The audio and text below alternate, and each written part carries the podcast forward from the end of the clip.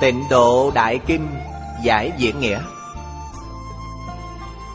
Chủ giảng, Lão Pháp Sư Tịnh Không. Thời gian Ngày 20 tháng 7 năm 2010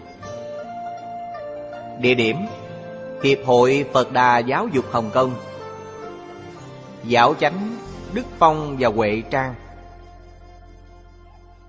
Tập 85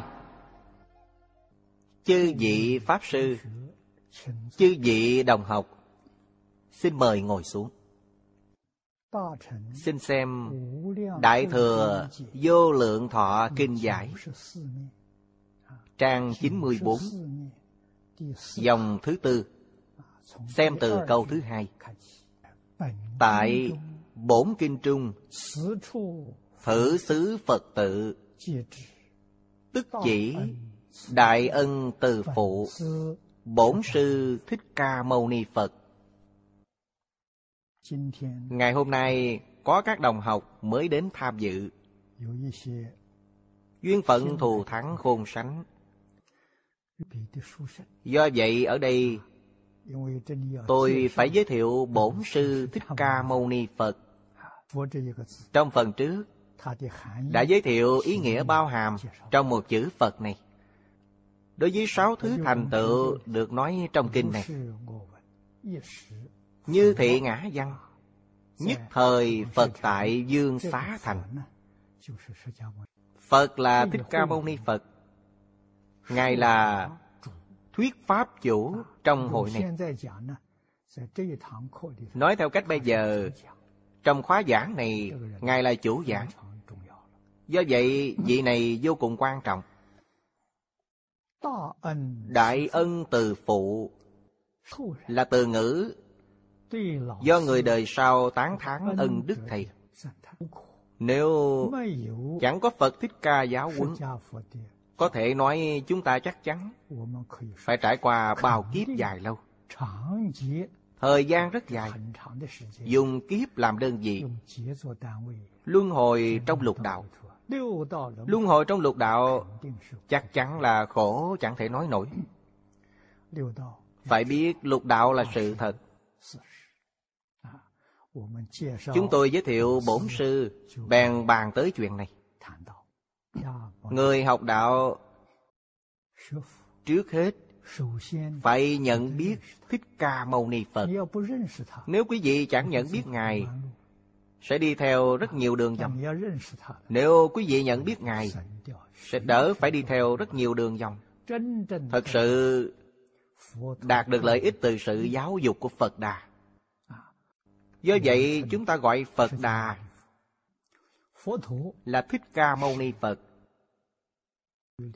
Phật Đà là danh xưng học vị trong nền giáo dục của Đức Phật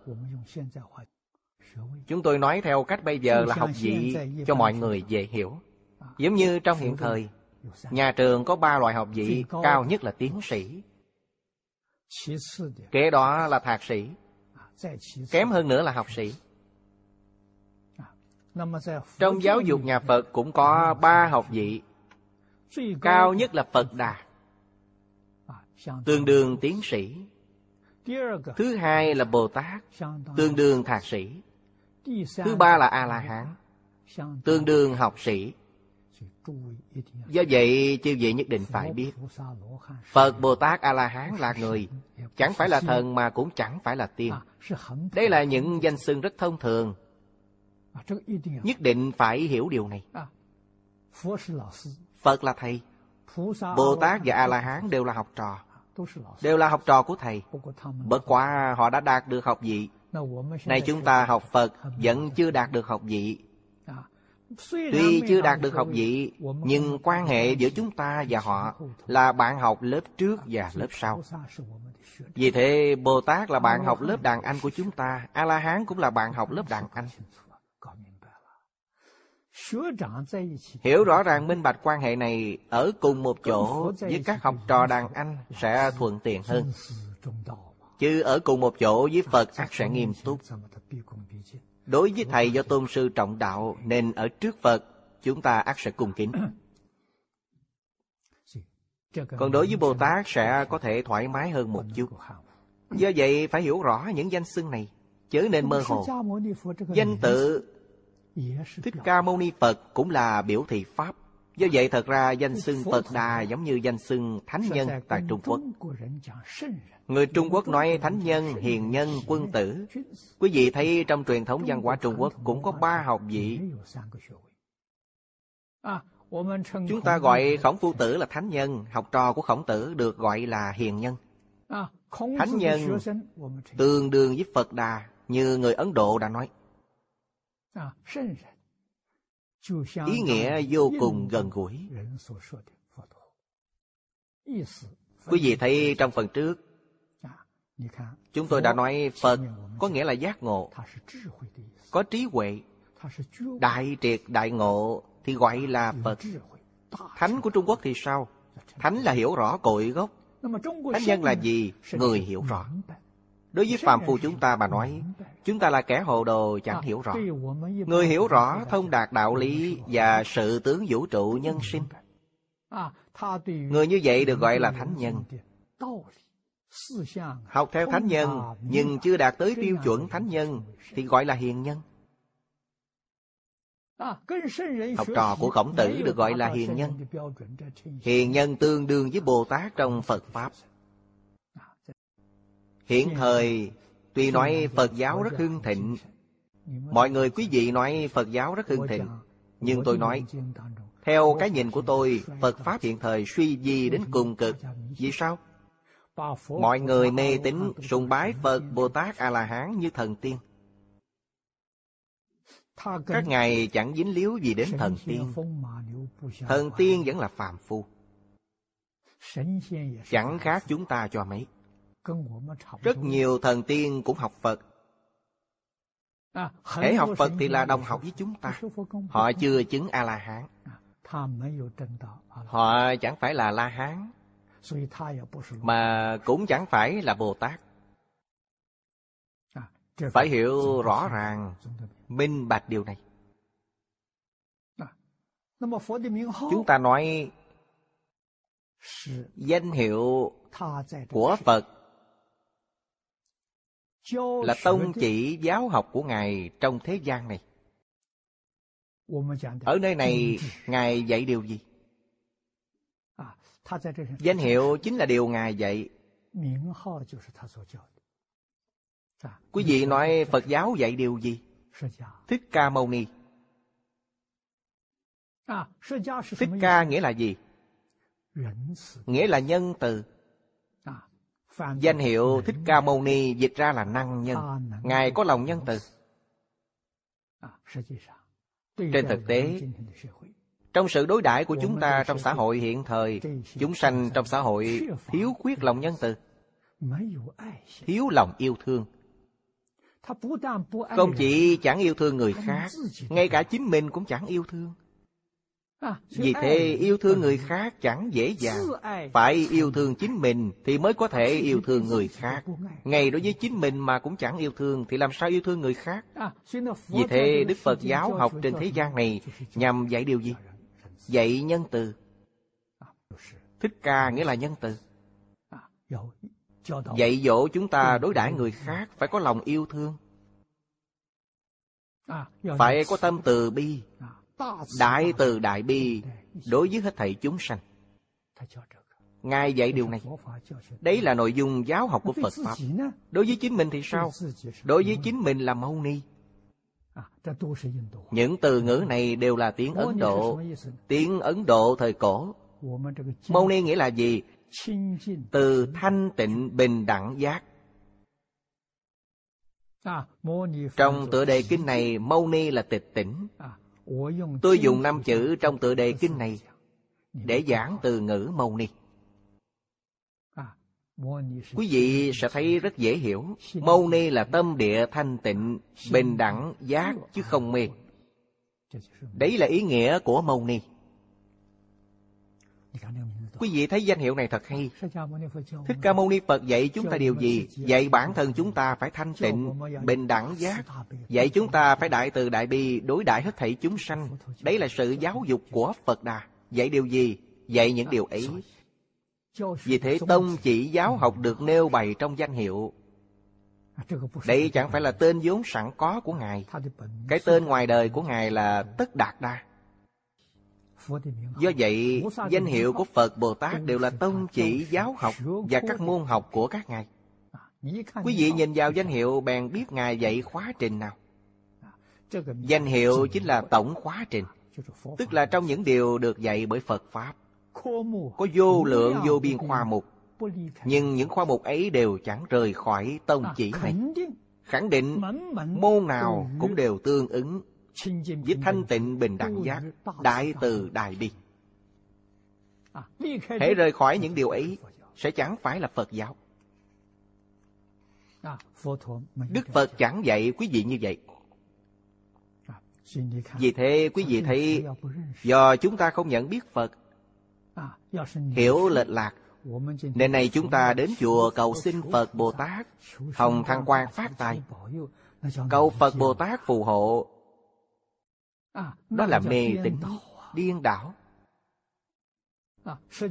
Thuở thích ca mâu ni phật tại thế chẳng có chuyện ấy.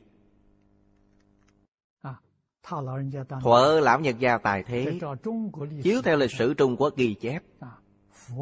Sau khi đức phật diệt độ từ khi phật nhập diệt đến nay theo như lịch sử trung quốc ghi chép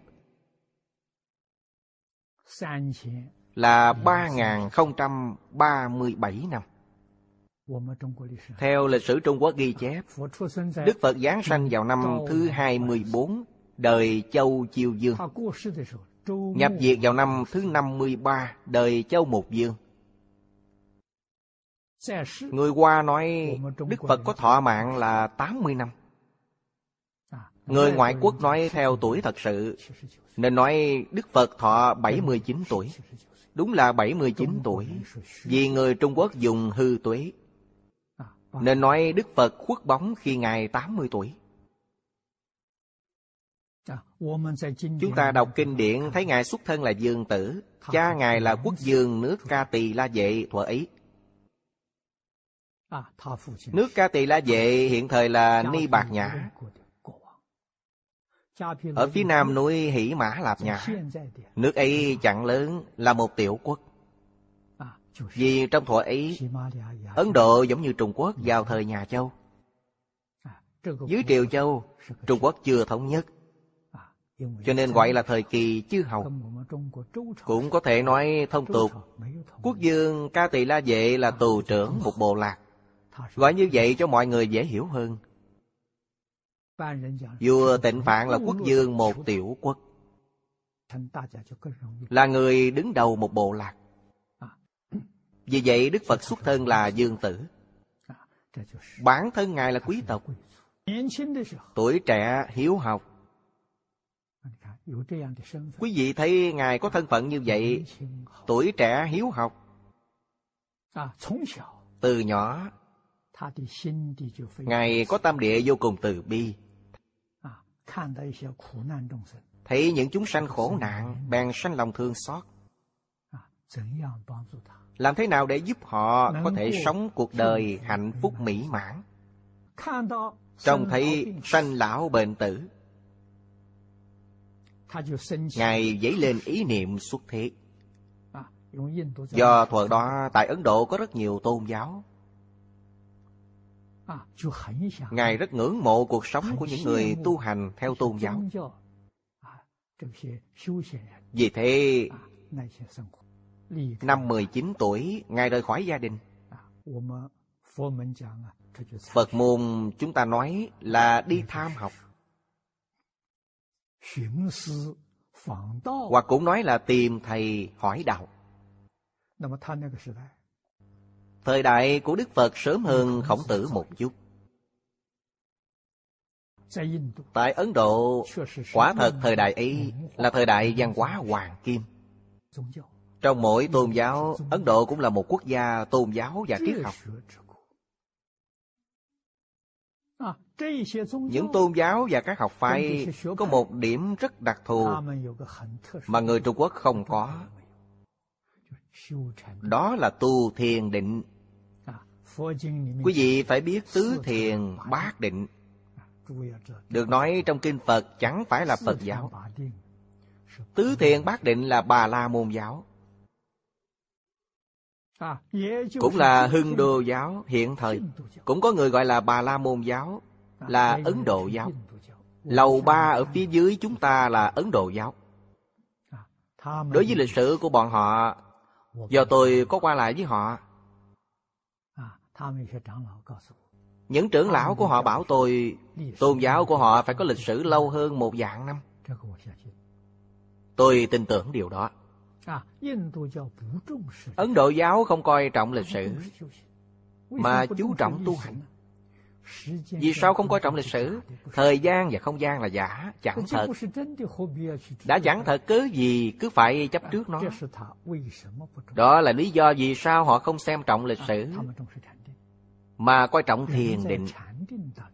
Người đang trong thiền định có thể đột phá các chiều không gian. Khoa học gia biết điều này các khoa học gia cận đại đã thật sự chứng thực có những chiều không gian khác nhau trong thế gian này. Nói theo lý luận các chiều không gian khác nhau không có ngàn mé. Chẳng biết có bao nhiêu chiều không gian khác nhau. Khoa học gia đã thật sự chứng minh. Mọi người thừa nhận chứng minh ấy là xác thực tối thiểu có 11 chiều không gian khác nhau Lão cư sĩ Hoàng Niệm Tổ bảo chúng tôi chuyện này. Cụ học khoa học.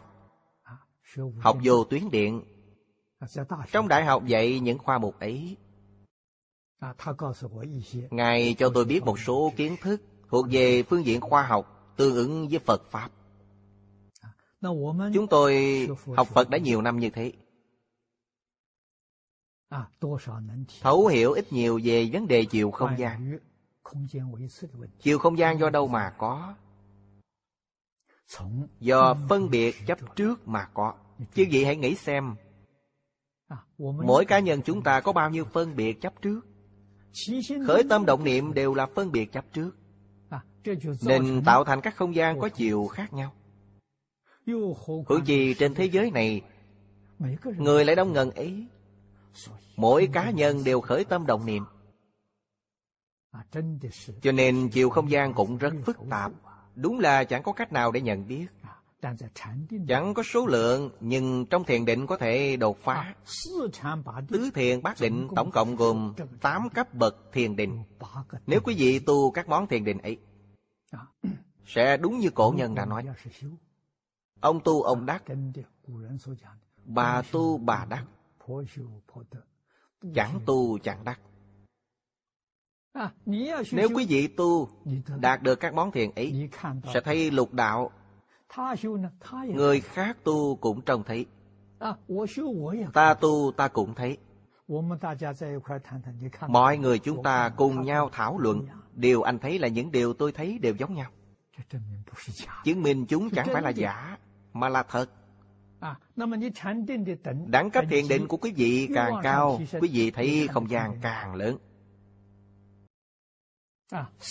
Tứ thiền gồm 18 tầng trời. Lên cao hơn còn có tứ không thiên. Tứ không thiên chẳng có thân thể. Tứ thiền có thân thể. Có cung điện Có nơi cư trụ. Tứ không thiên không có. Phạm nhân chúng ta thường gọi tứ không thiên là linh giới. Họ có linh hồn. Nhưng không có nhục thể vì sao không có nhục thể? Họ chẳng cần nhục thể. Nhục thể phiền phức quá, Không cần đến nhục thể, Sẽ tự tại lắm. Nói thật ra, vào thổ xưa, Khi Phật Pháp chưa truyền đến Trung Quốc, Người Trung Quốc đã có tư tưởng ấy. Lão tử có nói một câu như sau. Ngô hữu đại hoạn Dị ngô hữu thân. Ngài nói mối lo âu lớn nhất của ta là gì? Ta có thân Thân thể là có Không có thân thể sẽ tự tại lắm. Không có thân thể chính là tứ không thiền. Thật sự có cõi trời ấy. Vì thế tôi gọi chư thiên trong tứ không thiền là phàm phu cao cấp. Khi tôi giảng kinh dùng danh từ ấy Phàm phu cao cấp Họ chẳng cần thân thể Không cần đến thân thể Sẽ không cần phải ăn cơm Cũng chẳng cần phải mặc áo Cũng chẳng cần phải có nhà để ở. Quý vị thấy giảm bớt nhiều chuyện lắm Đó là phàm phu cao cấp. Chỉ cần có công phu định lực Đạt đến sơ thiền Tuy sơ thiền chẳng nhìn thấy các cõi cao hơn. Nhưng họ có thể thấy những cõi thấp hơn. Cõi thấp hơn là gì? Có thể thấy địa ngục. Địa ngục cũng vô cùng phức tạp. Chỗ khổ nhất gọi là địa ngục vô gián. Người ấy đều có thể thấy. Vì thế lục đạo chẳng phải là một thuyết riêng biệt của một tôn giáo nào Chẳng phải là suy nghĩ loạn xạ. Mà thật sự có chuyện ấy. Chúng ta hiểu rõ lý luận Phật Pháp. Vì sao có lục đạo? Vì sao có thiên đường? Thiên đường cũng chẳng đơn thuần như trong tôn giáo đã nói. Có rất nhiều loại thiên đường. Thiên đường rất phức tạp. Hơn nữa trời còn có 28 tầng bậc cao thấp khác nhau Những điều này do cổ Bà La Môn phát hiện. có thể nói là từ một dạng năm trước khi Phật Thích Ca xuất thế. Người ta đã hiểu rõ ràng rành rẽ. Nhưng vì sao có thiên đường và địa ngục? Trong định họ có thể thấy những chuyện ấy. Do nguyên nhân gì có những chuyện ấy Chẳng ai có thể giải đáp Do nguyên nhân nào mà có lục đạo? Lục đạo có từ lúc nào? Chẳng ai biết. Lục đạo còn có lúc kết thúc hay chăng? Cũng chẳng ai biết. Ngoài lục đạo còn có thế giới nào khác hay không? Những câu hỏi ấy đều chẳng có ai giải đáp. Chúng ta hãy suy nghĩ. Phật Thích Ca là một người trẻ tuổi Hiếu học. Bởi ấy Ngài tham học. Tiếp xúc tất cả các tôn giáo tại Ấn Độ Ngài cũng tiếp xúc tất cả các học phái Cũng đã từng học với họ suốt 12 năm từ năm 19 tuổi học đến lúc 30 tuổi, tức là 12 năm. Nói chung, những gì có thể tiếp xúc, Ngài đều tiếp xúc toàn bộ. Những vấn đề ấy có được giải quyết hay không? Chẳng giải quyết. Chúng ta hãy so sánh thuở trẻ, chúng tôi cũng giống như vậy. Chuyện gì đều muốn do tìm cặn kẽ đến nơi đến chốn. Chưa tìm đến nơi sẽ chẳng cam lòng. Nhưng có những vấn đề giống như mấy vấn đề chúng tôi vừa nêu trên đây. Chẳng thể giải đáp. Vì không học được từ chỗ nào. Đức Phật buông những điều đã tham học trong suốt 12 năm xuống. Ở dưới cội cây Tất Bát La, bên sông Hằng, nhập định với cây to ấy, nhập thiền định càng sâu hơn. Quý vị thấy thiền định thông thường là 8 tầng lớp. Ngài nhập càng sâu hơn. Thiền định càng sâu hơn. Ngài bèn giác ngộ. Sau khi xuất định đại triệt đại ngộ Đó là minh tâm kiến tánh Kiến tánh thành Phật những vấn đề ấy hoàn toàn được giải đáp Biết lục đạo hình thành như thế nào? Biết vũ trụ hình thành ra sao? Hiểu rõ ràng rành rẽ. Chúng ta có thể tin tưởng những điều Đức Phật đã nói hay chăng? Có thể chứ. Vì sao? Ngài nhập đến từng lớp ấy, thấy toàn thể vũ trụ, sự phát sanh và nguyên khởi của vũ trụ. Nguyên khởi của sanh mạng, ta do đâu mà có? đều thấy rõ ràng rành rẽ. Trong các môn đệ của phật cũng có những vị nhập định đến tầng lớp ấy cũng trông thấy. Mọi người thấy giống như nhau chẳng giả. Căn bệnh của chúng ta là đa nghi lắm nỗi hoài nghi quý vị thấy tôi chẳng thấy nhưng thấy mọi người nói giống hệt nhau. chúng ta có lý do để tin tưởng. Không ngờ ba ngàn năm sau trong hiện tại các nhà khoa học nghiên cứu khoa học theo hai phương hướng. Một là thế giới vĩ mô, chuyên nghiên cứu đại vũ trụ. Hai là đi theo hướng ngược lại, tức thế giới vi mô. Thế giới vi mô là lượng tử lực học. Nghiên cứu nguyên khởi của vật chất. Quý vị thấy nói thông thường thì chúng ta nói một tế bào. Lại phân tích tế bào liền biến thành phân tử. Lại phân tích phân tử. Phân tử do đâu mà có? Do nguyên tử hợp thành Nguyên tử do các điện tử và hạt nhân nguyên tử hợp thành. Lại phân tích nguyên tử sẽ là các hạt cơ bản. Hiện thời lại phân tích các hạt cơ bản thành khoa khắc Hiện thời lại phân tích hạt di lượng thành lượng tử. Lượng tử còn gọi là tiểu quang tử. Chẳng biết trong tương lai còn có thể chia nhỏ hơn nữa hay không? Hiện thời là mới phân tích đến đây thì ngừng Chưa thể chia nhỏ hơn nữa Do những tiểu quan tự ấy liên tục tích lũy sanh khởi Phát hiện chuyện gì? Phát hiện hiện tượng vật chất vốn là một hiện tướng Do những tiểu quan tự ấy liên tục tích lũy sanh khởi. Vì thế ở đây các nhà lượng tử lực học cho chúng ta biết Trong vũ trụ có ba thứ. Những thứ gì khác đều không có. Ba thứ ấy là năng lượng, vật chất và thông tin. Quý vị thấy từ ba ngàn năm trước Từ trong định Đức Phật đã phát hiện. Ngài trông thấy Tài giỏi hơn các nhà khoa học. Các nhà khoa học trước hết từ toán học mà tìm ra lý luận này. Sau đây mới dùng các dụng cụ để quan sát Thấy gì? Vật chất xuất hiện như thế nào? Vật chất từ trong không sanh ra có. Tốc độ của nó lại quá nhanh. Trong khoảng sát na bèn chẳng có.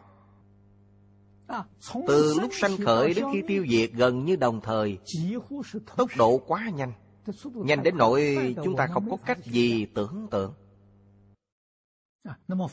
Trong kinh điển Thích Ca Mâu Ni Phật hỏi Di Lạc Bồ Tát cũng có thể coi Di Lạc Bồ Tát giống như một vị giáo sư chuyên dốc sức nơi tâm lý học trong nhà trường hiện thời. Chúng ta gọi Ngài là nhà tâm lý học trong Phật môn. Đức Phật hỏi Bồ Tát, câu hỏi đáp ấy thật ra nhằm chỉ bảo chúng ta. Đức Phật hỏi Ngài, người thế gian bình phàm chúng ta dấy lên một niệm. Tâm hữu sở niệm. Nghĩa là dấy lên một niệm. Thì niệm ấy rất thô Phân tích ra sẽ có bao nhiêu tế niệm. Trong một tế niệm có bao nhiêu hiện tượng vật chất? Có bao nhiêu hiện tượng tinh thần? Đức Phật hỏi một vấn đề như vậy Di Lạc Bồ Tát trả lời trong một khẩy ngón tay, quý vị thấy thời gian của một cái khẩy ngón tay rất ngắn. Trong một cái khẩy ngón tay là có 32 ức trăm ngàn niệm. Trong một giây, tôi có thể khẩy khoảng chừng 4 lần. Tôi tin có người khẩy nhanh hơn tôi. Nếu là 5 lần thì trong một giây có bao nhiêu niệm? Tức bao nhiêu tế niệm? Nói theo cách giảng của Di Lạc Bồ Tát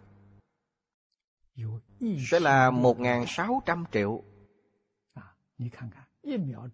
Quý vị thấy trong một giây có 1.600 triệu niệm. Tức tế niệm. Đơn vị là một triệu.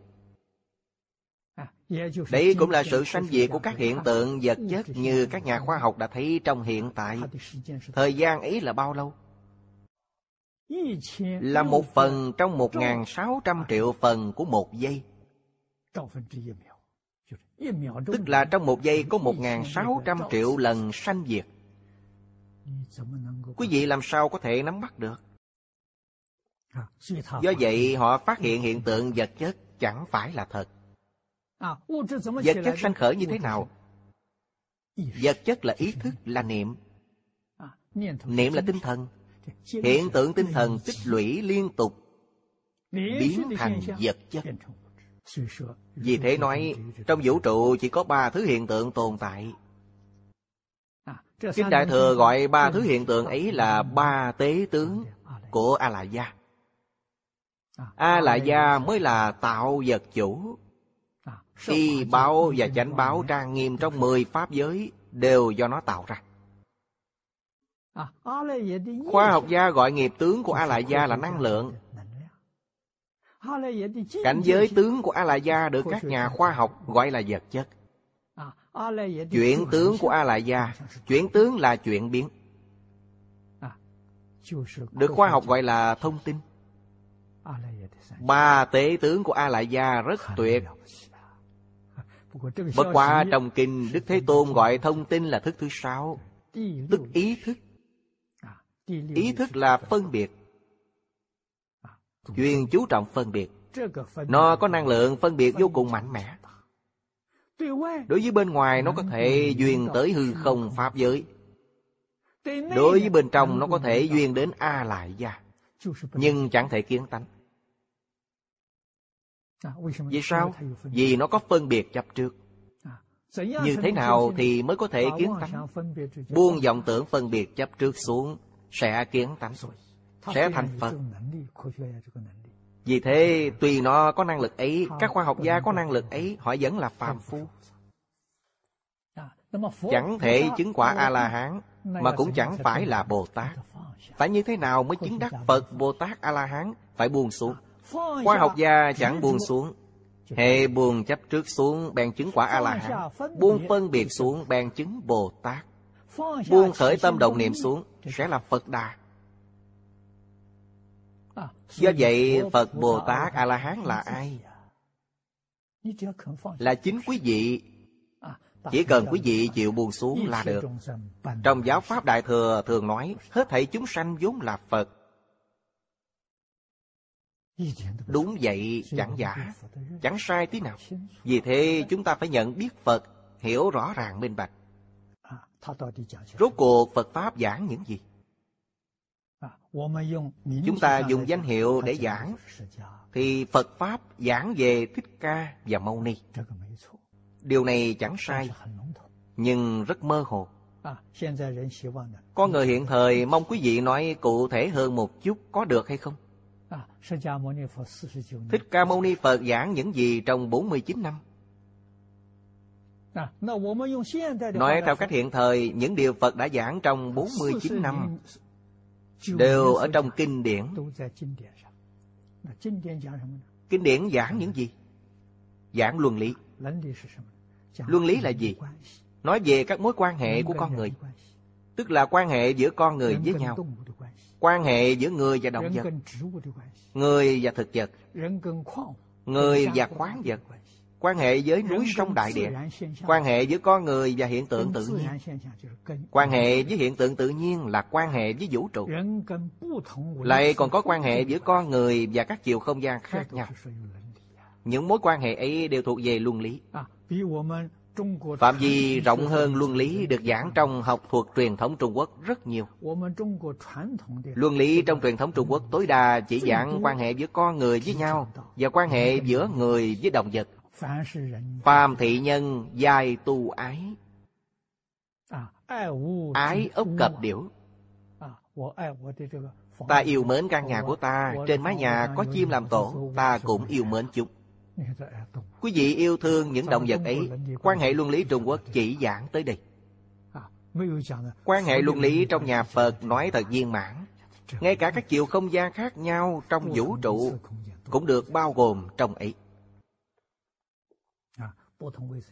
Chiều không gian bất đồng là nói tới trời đất quỷ thần. Trời đất quỷ thần là chúng sanh giống như chúng ta. Họ cũng mê chẳng giác.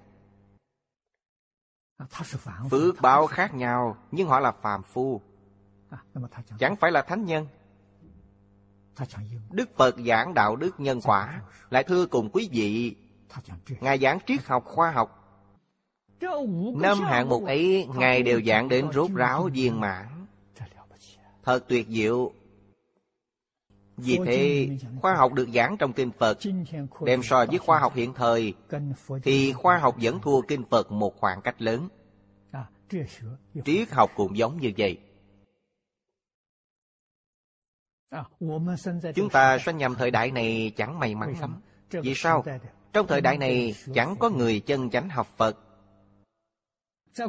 vào thời xưa một trăm năm trước Trong thế kỷ trước. Những vị đại đức trong Phật môn Bất luận tại gia hay xuất gia Đều có thể giảng giải đạo lý. Hiện thời không có.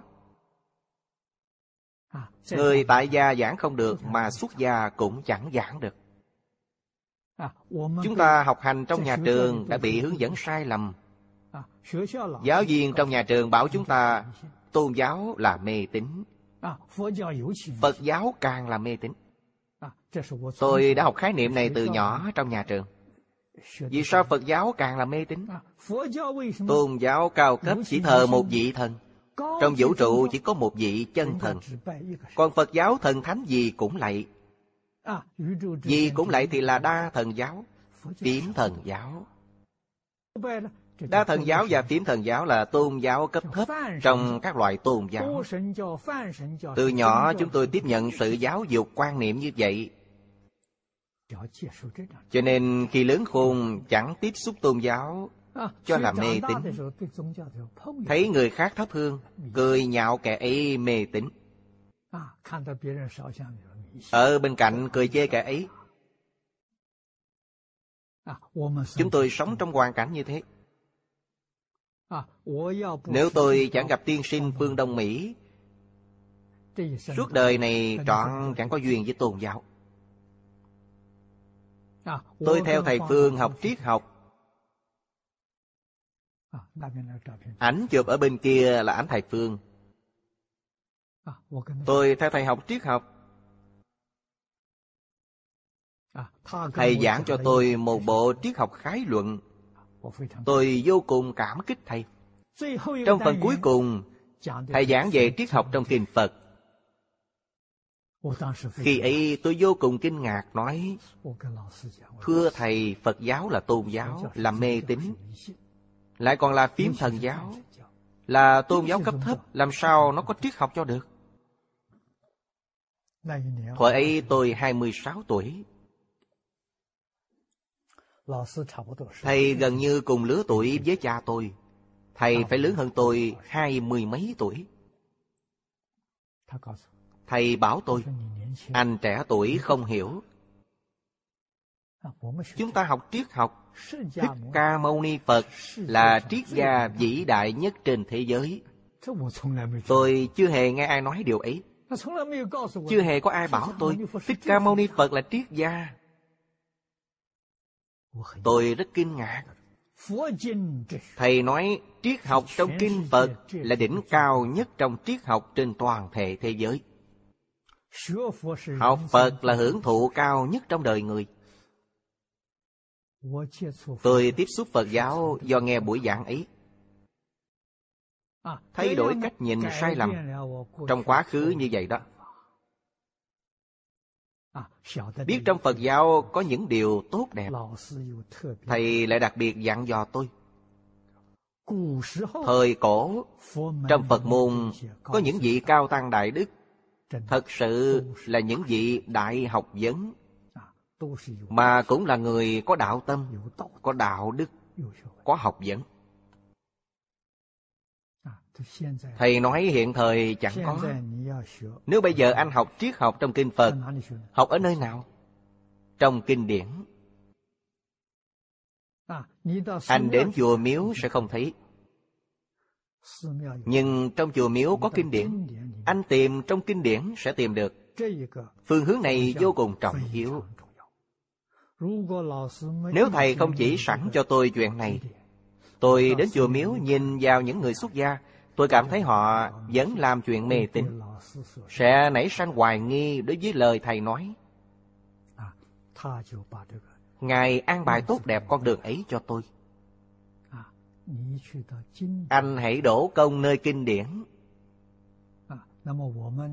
Ưu điểm của chúng tôi là thật thà, nghe lời, thật sự làm. Từ lúc tiếp xúc thuở ấy cho đến nay là 59 năm. Sang năm là một giáp, Tức 60 năm. 60 năm tu học, Chứng tỏ lời Thầy nói chẳng sai chút nào. Lại còn nhận thấy trong kinh Phật, Không chỉ có triết học tối cao, Mà còn có khoa học tối cao lại nhìn ra thế giới hiện thời triết học chẳng thể giải quyết vấn đề khoa học chẳng thể giải quyết vấn đề. trong kinh phật dũng đã có sẵn toàn bộ giải pháp cho những vấn đề ấy từ ba ngàn năm trước. thích ca mâu ni phật đã giảng rõ ràng thật phi phạm vì vậy vào thập niên 70 tức là trong niên đại 1970 tiến sĩ Thang Ân Tỷ của nước Anh đã nói một câu Giải quyết vấn đề xã hội trong thế kỷ 21 chỉ có học thuyết khổng mạnh của Trung Quốc và Đại Thừa Phật Pháp. Người Anh nói như vậy. Ông ta là một triết gia và sử gia nổi tiếng trên thế giới. Tôi sang thăm London hai lần. Mục tiêu là đến thăm ba trường đại học của London là Ngưu Tân, Kiếm Kiều và Đại học London. Ba trường này là trung tâm nghiên cứu Hán học của Âu Châu. Là các trường có khoa Hán học nổi tiếng trên thế giới. Tôi gặp những giáo sư và sinh viên nơi đó. Tôi rất cảm động. Họ đều là người phương Tây. Nói toàn giọng Bắc Kinh. Đúng tiêu chuẩn. Tôi chẳng bằng họ. Họ có thể đọc sách vở của Trung Quốc Xem văn chương văn ngôn của Trung Quốc. Lại còn có một sinh viên kể với tôi. Anh ta dùng kinh vô lượng thọ viết luận văn tiến sĩ Tôi hỏi anh ta, Kinh Vô Lượng Thọ hiện thời có 9 phiên bản. Anh dùng loại nào? Anh ta dùng bản hội tập của cụ Hạ Liên Cư, giống như bản chúng ta đang sử dụng. Dùng bản ấy để viết luận văn tiến sĩ. Ngoài ra, còn có một đồng học khác, cũng là người ngoài quốc. Dùng sách mạnh tử để viết luận văn. Còn có một người dùng tác phẩm của Dương Duy. Dương Duy là một nhà văn học đời đường. Tôi thấy vậy rất vui vẻ. Ở nơi ấy tôi cũng giảng cho họ một buổi, tuy thời gian chẳng dài, nhưng rất khơi gợi hứng thú nơi họ. Các vị giáo sư và đồng học cùng ngồi nghe. Tôi lên bục giảng.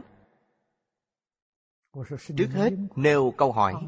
Tôi nói Ông Thang Ân Tỷ là người Anh giống như quý vị. Quý vị đều theo ngành Hán học, đối với nho thích đạo của Trung Quốc đều hiểu rất rõ ràng, đều đã dốc công sức nơi ấy. Tôi nói ông Thang Ân Tỷ đã bảo để giải quyết vấn đề xã hội trong thế kỷ 21 chỉ có học thuyết khổng mạnh của Trung Quốc và Đại thừa Phật Pháp. Này quý vị đều nghiên cứu những thứ ấy Quý vị hãy nghĩ xem có đúng hay không? Học thuyết khổng mạnh có thể giải quyết được hay không? Dùng được hay chăng? Đại thừa Phật Pháp có thể giải quyết được không? Tôi nêu ra câu hỏi ấy. Bọn họ nhìn tôi cười chẳng nói năng gì. Tôi đợi mấy phút. Sau khi tôi đợi mấy phút mà chẳng có ai nói gì, tôi hỏi ngược lại. Chẳng lẽ tiến sĩ Thang Ân Tỷ nói sai rồi ư? Họ cũng không trả lời. Nhìn tôi cười, không trả lời. Rất lợi hại. Cuối cùng tôi bảo họ, lời ông Thang Ân Tị nói chẳng sai. Nhưng rất nhiều người đọc rồi hiểu sai. Hiểu lầm ý ông ta. Tôi nói, tôi nêu ra câu hỏi này. Tôi nói đến nho, thích đạo, Chắc chắn quý vị lập tức liền nghĩ. Nói tới nho Quý vị nghĩ đến tứ thư ngũ kinh mười ba bộ kinh đúng hay không? Họ gật đầu. Nói tới Phật Quý vị nhất định nghĩ tới Hoa Nghiêm, Pháp Hoa, Bát Nhã Những kinh điển đại thừa ấy. Nói đến đạo Quý vị nghĩ đến Lão Trang Đúng vậy Tôi nói đấy là gì Đấy là hoa quả của nho thích đạo Đơm hoa kết quả rất đẹp đẽ, dễ coi. Những thứ ấy có thể giải quyết vấn đề trong xã hội hiện thời hay không? Chẳng thể. Lời ông Thang Ân Tị nói chẳng sai. Quý vị phải hiểu giống như thực vật. Hoa quả do đâu mà có? Từ thân cây mọc ra. Hoa quả mọc trên cành nhánh. Cành nhánh mọc từ thân cây. Thân cây mọc từ rễ. Quý vị cứ suy xét ngược lại từng tầng một Đến cuối cùng thứ gì quan trọng nhất Rễ Căn cội của nho là gì? Căn cội của đạo là gì? Căn cội của Phật là gì? Rễ trồng vững Sẽ có thể nảy mầm Tăng trưởng mạnh mẽ Trưởng thành đơm hoa Kết quả Hiện thời như thế nào? Không có rễ. Quý vị hàng ngày nghiên cứu nho thích đạo giống như hoa cắm trong bình chẳng có rễ, chết ngắt, chẳng sống. Vì thế biến thành học thuật vô dụng. Làm thế nào để có thể giải quyết vấn đề? Ông Thang Ân Tị nói chẳng sai. Chúng ta phải tìm ra căn cơ của nho thích đạo, thực hiện từ căn bản. Lời ông ta nói là thật, tuyệt đối chẳng giả. Thật sự có thể cứu vớt tình trạng xã hội suy đồi trong thế kỷ 21, mà cũng có thể cứu vớt nguy cơ trên địa cầu. Cội rễ của Nho là đệ tử quy. Cội rễ của đạo là thái thượng cảm ứng thiên. Cội rễ của Phật là thập thiện nghiệp đạo. Những thứ ấy là trọng yếu. Trước đây học Nho, học Phật, học đạo đều dung bồi vững vàng những căn cội ấy. Nếu quý vị chẳng dung bồi vững vàng những căn cội ấy Quý vị học gì cũng vô dụng Cuối cùng tôi bảo họ Tôi rất phục quý vị Thật đấy chẳng giả đâu Từ trong đáy lòng mà nói như vậy Chư vị học tập Nho học, đạo học, Phật học. Tại ngoại quốc Người ta chẳng viết chữ hoặc xem chữ từ bên này. Đối với nho học, đạo học, Phật học. Chư vị có thể đạt được học vị tiến sĩ. Có thể là một vị giáo sư. Có thể là một nhà Hán học ở châu Âu. Nhưng chắc chắn cả đời này quý vị chẳng thể sung sướng tự tại tiêu sái như tôi được Khẳng định là quý vị chẳng thể. Chắc chắn là suốt một đời này quý vị vẫn sống trong thế giới phiền não này. Mọi người đều cười Tôi nói Vì sao? Tôi học tương phản với quý vị. Quý vị hãy nhìn lại Từ đây hãy nghĩ tới quá khứ Học Phật, học Nho, học Đạo khác hẳn. Ý vị khác hẳn. Học Nho phải học giống như khổng tử. Học nhi thời tập gì? Bớt diệt duyệt hồ. Vui sướng khôn sánh. Học Phật phải giống như Thích Ca Mâu Ni Phật. Pháp hỷ sung mãn. Thường sanh tâm quan hỷ. Học đạo phải học giống như lão trang. Đây là gì? Trí huệ. Chứ vị học hỏi nho học, Đạo học, đó là tri thức. Tri thức và trí huệ là hai chuyện khác nhau. Tri thức giải quyết vấn đề Chỉ có thể giải quyết cục bộ. Còn mang lại rất nhiều hậu quả. Trí huệ giải quyết vấn đề viên mạng Không để lại hậu quả. Tôi nói quý vị hãy khéo học hai chữ ấy. Quý vị hãy từ chỗ này Mà học nho. Học nho và nho học khác nhau Vì thế giáo sư Mạch Đại Duy của bọn họ Là một nhà Hán học hiện thời. Sau khi nghe tôi giảng diễn Còn đặc biệt tới Trung Quốc. Tới trung tâm Thang Trì để khảo sát. Ở nơi đó bốn ngày. Sau khi về nước Lại đến Hương Cảng tìm tôi Nói chuyện với tôi sáu tiếng đồng hồ. Ông ta mời tôi sang London dạy học. Tôi cũng rất cảm ơn ông ta đã quan trọng tôi. Ông ta mời tôi sang Đại học Kiếm Kiều ở London để lập một học viện Đại thừa Phật học.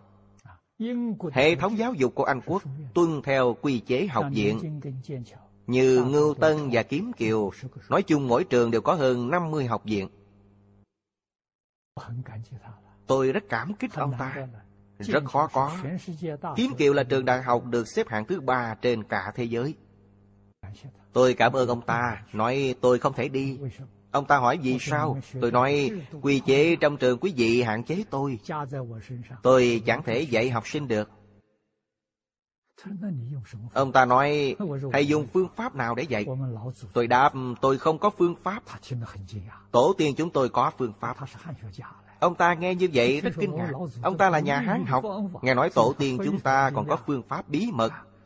Cho nên ông ta hết sức kinh ngạc. Ông ta nói phương pháp của tổ tiên ở chỗ nào?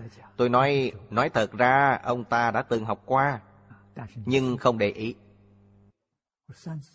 Ông ta nhìn tôi, tôi hỏi, đã đọc Tam Tự Kinh hay chưa? Đọc rồi, ông ta thuộc lòng Tam Tự Kinh, thuộc lòng luận ngữ, chẳng đơn giản. Tôi nói tám câu đầu trong Tam Tự Kinh là nguyên tắc chỉ đạo tối cao để giáo hóa chúng sanh của tổ tiên Trung Quốc từ ngàn vạn năm qua. Ông ta nghe xong ngơ ngác. Tôi nói ông thuộc lòng Tam Tự Kinh cũng đọc nhuyễn nhờ rồi. Tôi tin ông đã từng giảng qua, nhưng chưa giảng đến tầng ý nghĩa này. Ông ta thừa nhận tôi nói đúng. Tôi nói giáo dục con người Đầu tiên quý vị phải khẳng định quan điểm. Nhân chi sơ tánh bổn thiện Quý vị thật sự giáo dục. Nhất định khẳng định con người tánh vốn lành. Thiện ở đây chẳng phải là thiện trong thiện ác mà thiện là từ ngữ ca ngợi Tốt đẹp, viên mãn nhất. Chẳng có mảy may khiếm khuyết nào. Đó là thiện chẳng phải là thiện trong thiện ác. Cũng như kinh hoa nghiêm đã nói hết thảy chúng sanh đều có trí huệ và đức tướng của như lai. Người trung quốc gọi điều đó là bổn thiện phải thừa nhận điều này. Sau đây quý vị phải tin tưởng. Tánh tương cận tập tương diễn. Bổn tánh của mỗi cá nhân giống nhau. Phật Pháp nói mỗi cá nhân vốn là Phật. Còn trong truyền thống Trung Quốc Bổn tánh của mỗi người đều là bổn thiện Đều tương đồng. Tập tương diễn vì sao biến thành bất thiện? Do tập tánh. Tập tánh tức là nói quý vị bị ô nhiễm bởi hoàn cảnh. Cổ nhân Trung Quốc nói Cận châu tắc xích, cận mặt tắc hắc. Nếu quý vị ở cùng thiện nhân sẽ biến thành thiện nhân. Quý vị ở cùng người ác sẽ học theo thói xấu, biến thành ác. Đó gọi là tập tánh, chẳng phải là bổn tánh. Mục đích của giáo dục là gì? Giáo dục nhằm mục đích khiến cho quý vị từ tập tánh trở về bổn tánh. Đấy là giáo dục. Giáo dục nhằm biến ác nhân thành thiện nhân. Biến người xấu thành người tốt. Biến kẻ mê hoặc điên đảo thành người thông minh trí huệ. Đấy là giáo dục. Học trò chẳng thể dạy được bèn khai trừ nó. Đó là giáo dục thất bại Hả có lẽ ấy Học trò chẳng có khuyết điểm Mà do quý vị chẳng khéo dạy Chẳng biết dạy Cứ sao quý vị chẳng ra gì Lại bắt tội học trò như vậy là quý vị làm lẫn quá đổi rồi Tôi nói với ông ta như thế Ông ta bèn hoảng nhiên tại ngộ Quý vị thấy tác phẩm ấy trong các trường tại London Chẳng có ai theo ngành Hán học chẳng đọc Đó là nguyên tắc chỉ đạo tối cao Vì thế cậu bất giáo tánh nải thiên Tư tưởng giáo dục phát sanh từ chỗ này. Quý vị nhất định phải dạy. Nếu không dạy kẻ ấy sẽ càng biến đổi tệ hại hơn. Con người do được dạy dỗ mà thành tốt đẹp. Mà cũng do được dạy dỗ mà tệ hại hơn. Kẻ khác biến thành xấu xa. Quý vị quyết định chẳng thể trách móc hắn. Chính quý vị đã dạy kẻ ấy thành kẻ xấu. Ngày nay do ai dạy Hiện thời trẻ nhỏ vừa sanh ra Mở mắt ra đã học. Học từ nơi đâu? Học từ tivi Trẻ hơi lớn lên tôi chẳng biết ở Trung Quốc như thế nào Chứ tôi ở Mỹ rất nhiều năm. Lớp 1 tiểu học của Mỹ đã dùng điện não Đã xem Internet.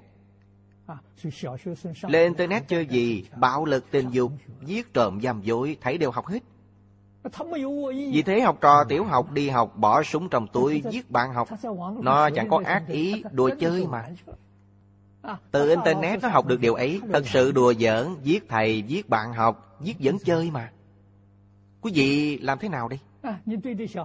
Làm sao kết tội con mình? Đây là một vấn đề lớn trong xã hội Năm xưa, hình như lúc tôi ở Tân Gia Ba vào năm 1999,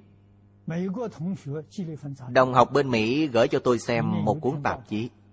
Trong ấy có bài tường trình tình trạng phạm tội của thanh thiếu niên nước Mỹ. Đọc xong tôi sững sờ. Đã rất lâu chẳng sang Mỹ. Tôi liên lạc với bên ấy. Đặc biệt vì chuyện này mà sang đó một chuyến. Tôi đến Lạc Sam Cơ của Gia Châu. Nhờ đồng học liên lạc cho tôi thực hiện hai cuộc phỏng vấn trên đài truyền hình California của Mỹ. Một cuộc phỏng vấn về vấn đề giáo dục. Chúng tôi có tất cả bốn người. Một người là kiểm sát trưởng của địa khu Lạc Sam Cơ. Vị này là quan tòa. Là một vị lãnh đạo của ngành tư pháp. Một người là thị trưởng thành phố Phách Tác Địch Na. Còn một vị là hiệu trưởng phân hiệu Los Angeles của Đại học California. Bốn người chúng tôi tham dự một giờ phỏng vấn, Tọa đàm trên đài truyền hình. Tôi hỏi vị kiểm sát trưởng, Tôi đọc báo cáo trên số tạp chí này, Đó có phải là thật hay chăng? Ông ta bảo tôi thật đấy. Tôi nói tỷ lệ phạm tội không ngừng tăng lên. Quý vị có cách nào khống chế ổn định nó hay không? Ông ta đáp, chẳng có cách nào. Chính họ cũng biết vấn đề này rất nghiêm trọng. Vì thế, tôi hội kiến Tổng thống Bố Thập. Tôi cũng bảo ông ta. Điều đáng lo ngại của Mỹ trọn chẳng phải là ở ngoại quốc. Tôi nói liền khi ấy. Tôi nói đối với thanh thiếu niên thuộc thế hệ kế tiếp phải làm như thế nào? Có nghĩ tới vấn đề ấy hay không? Tôi rời nước Mỹ, nghe nói trong khi trò chuyện, Ông Bush có nhắc đến vấn đề này. Chẳng thể giải quyết được. Cuộc phỏng vấn thứ hai dành cho thân sĩ tôn giáo. Viện trưởng Học viện Cơ đốc giáo Dẫn theo hai vị giáo sư. Kể cả chúng tôi là bốn người. Ba người đến từ học viện. Chúng tôi thảo luận vấn đề này. Tôn giáo giải quyết bằng phương pháp nào? Quan điểm như thế nào? Vấn đề vô cùng nghiêm trọng. Năm xưa một hôm Có ba viên chức từ Bộ Giáo dục. Hình như một người là bí thư. Hai người kia là sứ trưởng Đến phỏng vấn tiên sinh Phương Đông Mỹ. Hôm ấy khéo sao tôi chạm mặt họ tại nhà thầy Phương. Họ hỏi thầy Phương một vấn đề. Hiện thời chính phủ bắt đầu phục hưng văn hóa Trung Quốc. Phải làm sao thì mới có thể thực hiện? Nêu ra câu hỏi ấy, Tôi thấy thầy biểu lộ thái độ vô cùng nghiêm túc. Im lặng 5 phút. Nhìn mọi người không khí trong phòng khách nhỏ hết sức nghiêm túc. Năm phút sau, thầy nói có. Mọi người rất chú ý nghe. Điều thứ nhất, Tại Đài Loan, Khi đó có ba đài truyền hình. Hãy đóng cửa ba đài truyền hình ấy. Lại còn rất nhiều đài phát thanh vô tuyến Cũng cần phải đóng cửa ngưng xuất bản báo chí lẫn tạp chí. Mấy quan chức nghe nói đều ngay người. Thưa thầy, không thể làm được. Thầy nói những thứ ấy hàng ngày phá hoại văn hóa Trung Quốc. Đã có những thứ ấy, Thì còn có thể phục hưng văn hóa truyền thống hay sao? Đúng là chẳng sai tí nào Chúng tôi học tập theo thầy, Tiếp nhận sự chỉ dạy của thầy vì thế từ đấy trở đi Tôi không đọc báo, chẳng xem tạp chí, chẳng nghe radio Chẳng xem tivi Gần như là 50 năm. Vì thế tâm địa thanh tịnh không bị ô nhiễm. Những thứ ấy có quyền ô nhiễm quý vị mỗi ngày Nhưng ta có quyền chẳng tiếp nhận. Tôi chẳng thể khuyên người khác đừng tiếp nhận Nhưng chính mình có thể chẳng tiếp nhận Tôi mỗi ngày đọc kinh điển Đại Thừa Đọc sách vở của cổ Thánh Tiên Hiền。Vui sướng khôn sánh Chuyện gì tôi cũng không biết Người khác hỏi tôi như thế nào。Thiên hạ Thái Bình không có chuyện gì。Quý vị thấy cuộc sống thoải mái lắm Đừng nên tiếp xúc chúng. Chẳng có chuyện gì hết. Đức Phật dạy chúng ta Nhất là trong Kinh Đại Thừa Dạy chúng ta tu gì? Tu thanh tịnh bình đẳng giác. Mỗi ngày gìn giữ sự thanh tịnh bình đẳng giác. Quyết định đừng nên nhiễm ô Chớ nên dao động. Chớ nên vọng động. Chớ nên mê hoặc. Đấy là tốt. Vì vậy phải hiểu điều này Hiện thời những phiền toái trong xã hội do đâu mà có Hiểu rõ ràng rành rẽ. Giáo dục của Đức Phật tốt như thế. Tổ tiên chúng ta thỉnh về Trung Quốc. Quý vị phải biết Sự kiện lịch sử này. Phật giáo chẳng tự truyền đến. Hán Minh Đế phải đặt sứ sang Tây Dực thỉnh về. Do đế dương Trung Quốc thỉnh về. Do tổ tiên thỉnh về. Sau khi truyền đến Trung Quốc người Trung Quốc được tiếp xúc. Đôi bên đàm luận đều quan hệ khôn sánh vì sao? Căn bản đồng nhất văn hóa truyền thống trung quốc có căn bản là hiếu đạo. Thế nên không biết điều này. Căn bản của Phật Pháp cũng là hiếu đạo. Phù hợp khích khao. Nguyên tắc chỉ đạo giáo học trong Phật Pháp Là tịnh nghiệp tam phước trong quán vô lượng thọ Phật Kinh, Đức Phật đã nói ba điều là nguyên tắc chỉ đạo tối cao. Điều thứ nhất, Hiếu dưỡng phụ mẫu, Phụng sự sư trưởng, Từ tâm chẳng giết, Tu thập thiện nghiệp. Quý vị thấy hiếu thảo cha mẹ, Tôn trọng thầy được đặt hàng đầu, Chẳng khác gì quan niệm văn hóa truyền thống của Trung Quốc. Đạt vững căn cơ tại chỗ này. Tu học Phật Pháp có thứ tự từ cản tới sâu Giống như học hành trong nhà trường. Từ tiểu học, trung học, đại học Đến nghiên cứu sinh. Phật Pháp cũng giống như vậy. Tiến dần dần theo thứ tự. Giáo học trong Phật Pháp nhất định là trước hết học tiểu thừa. Tiểu thừa là tiểu học trong Phật Pháp Nhưng tại Trung Quốc từ giữa đời đường trở đi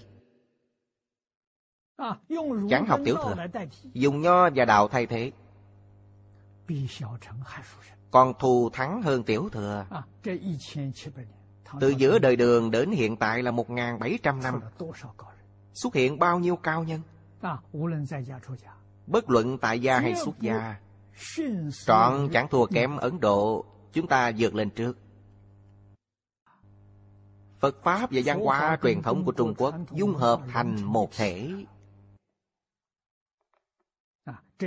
Ông Thang Ân Tỷ cũng từng có nói. Ông ta tán thán người Trung Quốc có tâm lượng rất lớn. Có thể bao dung văn hóa dị tộc. Phật giáo thuộc về Ấn Độ, chẳng phải là Trung Quốc. Nhưng người Trung Quốc có thể bao dung, dung hợp thành một thể. Phật Pháp phong phú qua văn hóa bản địa của Trung Quốc. Nói thật hay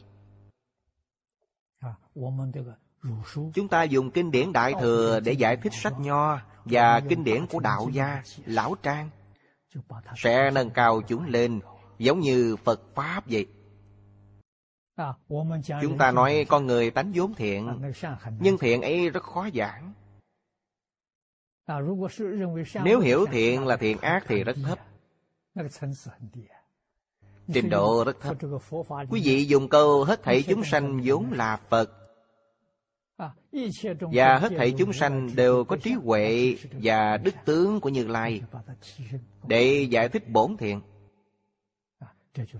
Nâng cao ý nghĩa của nó giống như Kinh Hoa Nghiêm.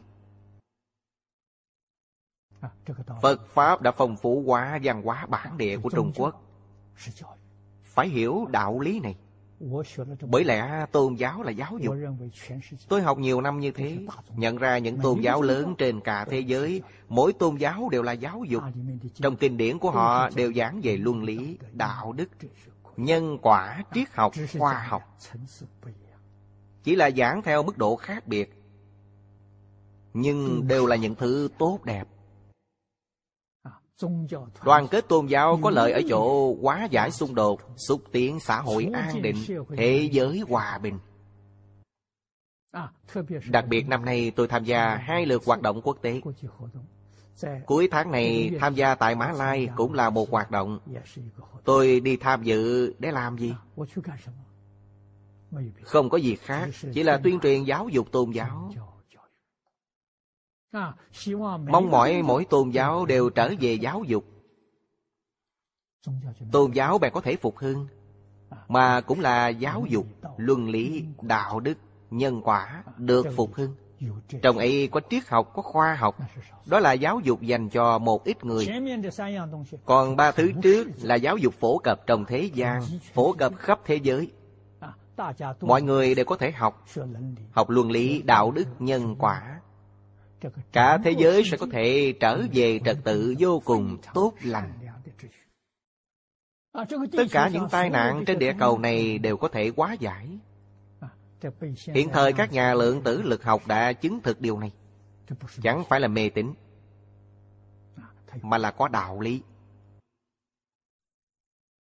Đối với những điều trọng yếu trong giáo dục truyền thống trung quốc và giáo dục tôn giáo của ngoại quốc làm thế nào để dung hợp giáo dục tôn giáo của ngoại quốc và giáo dục truyền thống của Trung Quốc thành một thể?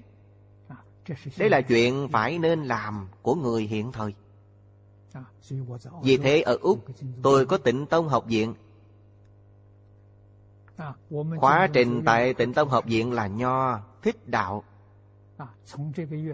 Kể từ tháng này trở đi, chúng tôi tăng thêm cổ lan kinh của y tư lan giáo. tăng thêm tân cựu ước của cơ đốc giáo. Và thiên chúa giáo. Chúng tôi đã hẹn sẵn với một vị trưởng lão do thái giáo. Ông ta đã nhận lời. Có thể là mùa xuân năm sau sẽ giảng 616 điều giới luật của Do Thái giáo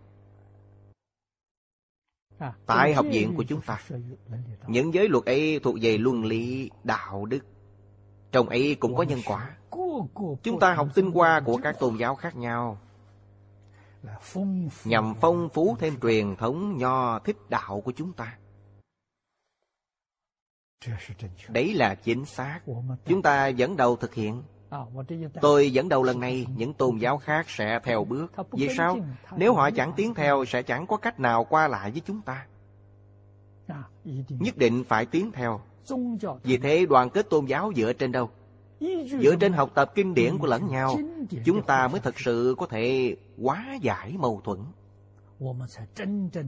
Hóa giải đối lập giữa các tôn giáo. Tự nhiên sẽ chẳng còn xung đột mong mỏi dùng giáo dục tôn giáo để dẫn đến an định. hòa bình trên thế giới. Đây là chuyện tốt đẹp. Chúng tôi làm chuyện này mấy năm. Có lòng tin đối với chuyện này. Chúng ta chớ nên tiến hành một cách cục bộ Thực hiện cục bộ tốt đẹp Nhưng đại hoàn cảnh bất hảo. Có ảnh hưởng quá lớn Chúng ta phải thực hiện trên cả thế giới. Bởi lẽ đối tượng giáo hóa của mỗi tôn giáo Đều là cả thế giới. Chẳng cục bộ quan niệm hoàn toàn tương đồng. Vì vậy chúng ta nhất định phải có nhận thức rõ ràng về Phật giáo và Phật. Lúc tôi mới học Phật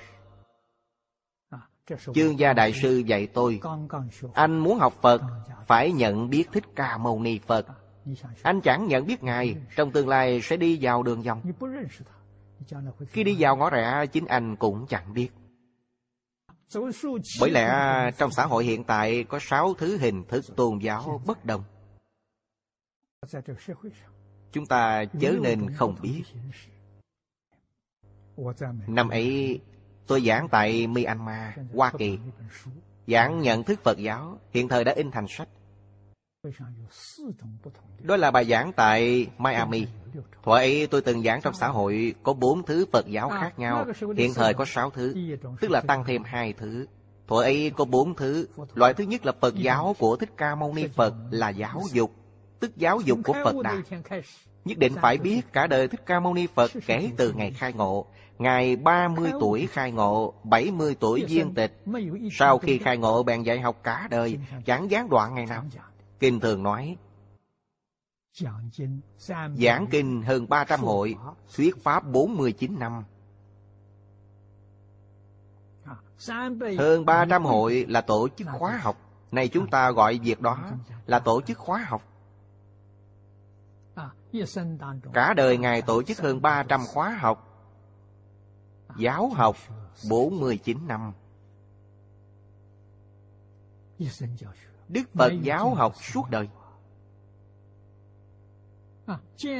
Chẳng hề dựng chùa miếu Dựng chùa miếu là tình hình khi Phật giáo truyền đến Trung Quốc mới dựng chùa miếu Dựng chùa chứ không nói đến miếu Tự viện, am đường là đạo tràng giáo học của Phật giáo những nơi ấy là trường học. Tự viện am đường là trường học. Chẳng phải là cơ sở tôn giáo. Dạy học ở nơi ấy. trong tự viện hiện thời Vẫn gọi các vị chấp sự giống như xưa kia. Chẳng hạn trụ trì Phương trượng Những danh xưng ấy tương đương với hiệu trưởng của nhà trường hiện thời Thủ tọa hòa thượng Tương đương với chủ nhiệm giáo dục。hoặc giáo vụ trưởng trong trường đại học. Duy Na tương đương với huấn đạo trưởng. Hiện thời Duy Na làm gì? Cầm dùi gõ chuông trong khi tụng kinh, chẳng phải vậy. Duy Na là người chủ trì trật tự. Trong coi đức hạnh Dạy các lớp về giới luật Và quấn đạo trưởng. Giám diện là tổng vụ trưởng. Quý vị thấy danh xưng khác nhau, Nhưng tính chất phân công hoàn toàn tương đồng. Bởi lẽ Phật giáo Trung Quốc theo chế độ Tùng Lâm, Chánh quy hóa giáo học. Thời Thích Ca Mâu Ni Phật tại Ấn Độ không có chế độ này. Hoàn toàn là giáo học theo kiểu tư thuộc Giống như Khổng Lão Phu Tử. Khổng Lão Phu Tử. Cũng có 3.000 đệ tử. 72 người hiền. Tức là có 72 người thật sự thành tựu.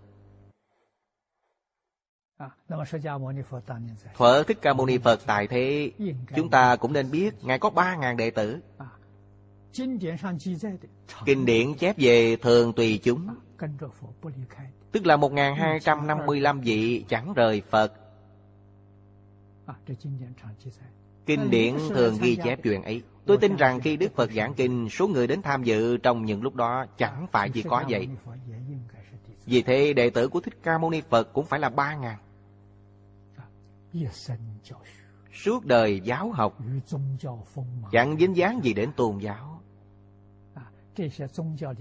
Thuở Phật tại thế hoàn toàn không có những nghi thức tôn giáo. Cùng nhau lên lớp nhưng tu hành là mỗi cá nhân tự thực hiện. Đức Phật chẳng dạy người nào tu như thế nào, không có. Chỉ là lên lớp. Quý vị có vấn đề nghi nan gì, hướng về Đức Phật thịnh giáo. Ngài sẽ giải đáp Vì cuộc sống hàng ngày đều là thác bát. Giữa trưa ăn một bữa Đêm ngủ dưới gốc cây. Đó gọi là Thầy dẫn trò vào cửa Tu hành do cá nhân. Phở Đức Thế Tôn tại thế đúng là như vậy Ai nấy đều có thể tự kiềm chế mình. Vì vậy trong Phật môn không có tổ chức Học trò Thích Ca Mâu Ni Phật đồng giường ấy Chẳng chia thành lớp Chẳng mời ai làm trưởng lớp. Không có. Nếu có kinh điển sẽ ghi chép Không có. Hoàn toàn là giáo học tư thục. Trong các học trò có người thành tựu học rất khá. Bèn giúp đỡ những kẻ kém hơn Giống như là trợ giáo của thầy. Có tình hình ấy nhưng chưa có tổ chức. Chẳng lập đạo tràng. Này chúng ta hãy suy nghĩ. Vì sao Đức Phật chẳng lập đạo tràng Ngài muốn lập đạo tràng sẽ chẳng khó khăn gì. Gia tộc là dương tộc. Khi ấy Vua của 16 nước lớn tại Ấn Độ Đều là học trò của Thích Ca Mâu Ni Phật. Quý vị nói xem Ngài muốn dựng đạo tràng chẳng phải là rất dễ dàng ư. Trong các học trò Có người là quốc dương, trưởng giả, đại thần, cư sĩ giàu có rất nhiều. Nhưng Đức Phật không cần. Vì sao không cần? Này chúng ta hiểu rõ. Tạo dựng chùa miếu to lớn tráng lệ nguy nga Sẽ có kẻ động lòng Muốn khống chế Toàn chiếm hữu Chẳng có đạo tâm.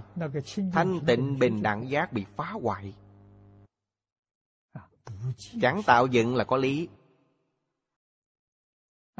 Chẳng dựng thì những người theo học đều có đạo tâm Chẳng mong cầu mới có thể đạt được Không có tiếng tâm lợi dưỡng. Vì thế ở nơi đây chúng ta học tập trong đạo tràng nhỏ này. Đạo tràng này chẳng phải là của tôi Mà do các cư sĩ ở Hương Cảng tạo dựng. Mời tôi đến nơi đây giảng kinh. Chẳng phải là đạo tràng của tôi. Tôi không có đạo tràng Nơi nào mời tôi bèn đến đó. Tự tại lắm. Trong nước có những người mời tôi. Đưa ảnh chụp những ngôi chùa đã dựng cho tôi xem. Cung điện Nguy Nga. Tráng lệ mời tôi đến. Tôi nói tôi không thể đi. Vừa nhìn bèn nói tôi không thể đi. Họ hỏi vì sao? Tôi nói thầy tôi là Thích Ca Mâu Ni Phật Chẳng ở nơi nào to giường ấy Tôi không dám ở. Tôi nói nếu quý vị thật sự thỉnh tôi đến ở Hãy dựng một tòa nhà nho nhỏ Theo lối tứ hợp diện Sên xoan tặng cho người ta. Người ta đều chê Chê quý vị quá quê quệt. Đó là gì? Đó là đạo tràng bình an có thể tu đạo. Xây cất nguyên Nga tráng lệ giường ấy Mỗi người đều động tâm muốn chiếm lấy. Làm sao quý vị sống an ổn cho được bởi lẽ, Thích Ca Mâu Ni Phật có trí huệ. Từ ba ngàn năm trước đã nêu gương cho chúng ta. Nay chúng ta càng nghĩ càng thấy có lý, Càng nghĩ càng thấy đúng. Vĩnh viễn là tâm an lý đắc. Chẳng bị cảnh giới bên ngoài quấy nhiễu. Chúng ta phải học Học theo Thích Ca Mâu Ni Phật. Chớ nên học theo thế tục. Học theo thế tục là xong luôn. Quý vị sẽ luân hồi trong lục đạo. Hãy học theo Thích Ca Mâu Ni Phật Có thể làm Phật trong một đời này. Tối thiểu là làm Bồ Tát. Mới kể như là quý vị tu học có thành tựu. Do vậy quý vị hãy suy nghĩ xem Nhận thức Thích Ca Mâu Ni Phật quan trọng lắm nếu nói theo cách bây giờ, Thích Ca Mâu Ni Phật mang thân phận gì? Ngài là một nhà giáo dục văn hóa xã hội đa nguyên. Ngài mang thân phận của một người làm nghĩa vụ giáo dục văn hóa xã hội đa nguyên. Dạy học chẳng lấy học phí, vô cùng nhiệt tâm dạy dỗ quý vị. Chẳng lấy tiền công. Khổng lão phụ tử dạy học còn nhận một chút tiền công。Còn có một chút học phí tượng trưng。Đức Phật không cần。Ngài làm công tác thiện nguyện。Khởi tâm đồng niệm Ngôn ngữ tạo tác Đều nhằm nêu gương cho học trò đời sau Chứ chẳng có gì khác。Học di sư Hành vi thế phạm。Ngài đã làm được Đối với tứ đức được giảng trong tu Hoa Nghiêm Áo Chỉ. Tức bài luận văn của hiền thủ quốc sư. Tức là tác phẩm vọng tận Hoàng Nguyên Quán. Ngài thật sự làm được. Tùy duyên diệu dụng Oai nghi hữu tắc Nhu hòa chất trực Đại chúng sanh khổ. Trong kinh Phật chẳng có một câu nào là lời giả Thật sự làm được. Lại còn làm viên mãn ngần ý Chúng ta học Phật phải học tập những chỗ này. Chẳng có chính mình. Chính mình ở chỗ nào? Vũ trụ là chính mình. Hết thảy chúng sanh là chính mình. Chúng ta thấy vũ trụ có cùng một thân thể với chúng ta. Thấy hết thảy chúng sanh đều là những tế bào trên thân chúng ta đó là đúng. Thích ca mâu ni phật xác thực là thấy như thế. Chúng ta không có cách nào tưởng tượng cách nhìn ấy. Khi nào quý vị thật sự buông vọng tưởng phân biệt chấp trước xuống minh tâm kiến tánh. Quý vị sẽ có cách nhìn giống như phật. Hoàn toàn tương đồng chân thật chẳng dối vì thế, khẳng định phật giáo là giáo dục. Giáo dục mới là phật giáo do thích ca mâu ni phật truyền lại. Là sự giáo dục của phật đà. Nhưng hiện thời phật giáo lại biến chất. Biến thành tôn giáo. Thời gian biến thành tôn giáo chưa lâu. Chúng ta đọc lịch sử. Thấy trước thời đại Càng Long Gia Khánh của nhà Thanh trước kia Phật giáo vẫn chưa biến chất. Tự viện am đường mỗi ngày vẫn giảng học Vẫn lên lớp. Nghi thức tôn giáo nhiều nhất là công khóa sớm tối. Đó là khoa một chung Thời gian tụng niệm công khóa sớm tối cũng không dài đó là gì? đó là kỷ niệm thầy. Mang ý nghĩa niệm niệm chẳng quên ân đức của thầy. chẳng phải là lạy thần mà là kỷ niệm thầy. Giống như chúng ta học tập ở đây. Chúng tôi treo ảnh chụp của thầy ở phía đối diện Chúng ta mỗi ngày học tập ở nơi đây, Hướng về Thầy kho mình xá Do ý nghĩa như sau. Chẳng quên gốc. Hiếu thảo cha mẹ, Tôn trọng Thầy. Đó là chẳng quên gốc. Nhất định phải hiểu ý nghĩa rõ ràng, Chớ nên hiểu lầm. Chẳng phải là lạy thần, Chẳng phải là cầu Ngài phù hộ lên lớp là tách ra thành từng giảng đường à, riêng biệt. Vì thế trong một ngôi chùa Có mấy vị thủ tòa hòa thượng. Đó là phân tòa giảng kinh. À, Mỗi người có giảng đường riêng.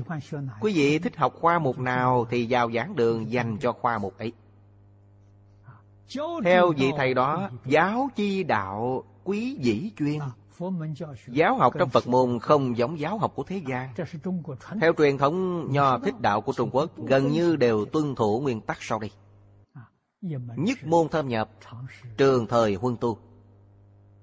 Chú trọng khai ngộ, nhất định phải hiểu tam học giới định huệ. Giới là gì? Quy củ.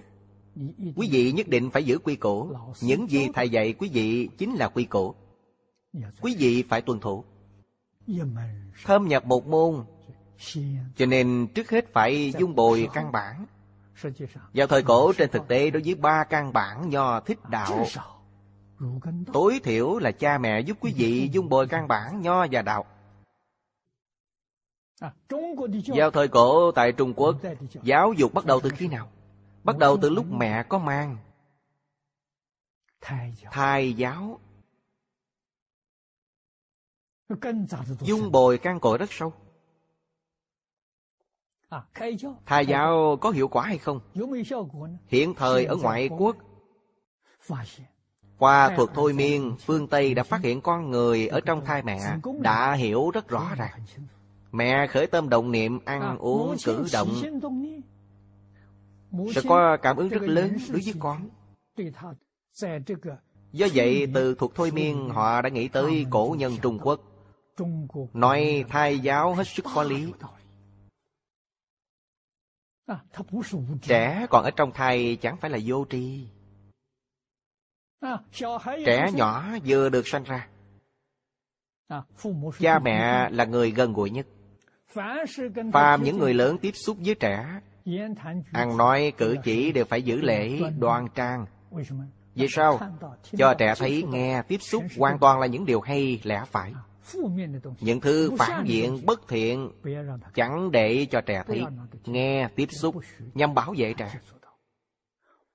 Bảo vệ đến ba tuổi, Tức là một ngàn ngày. Một ngàn ngày ấy gọi là dung bồi cội rễ giáo dục.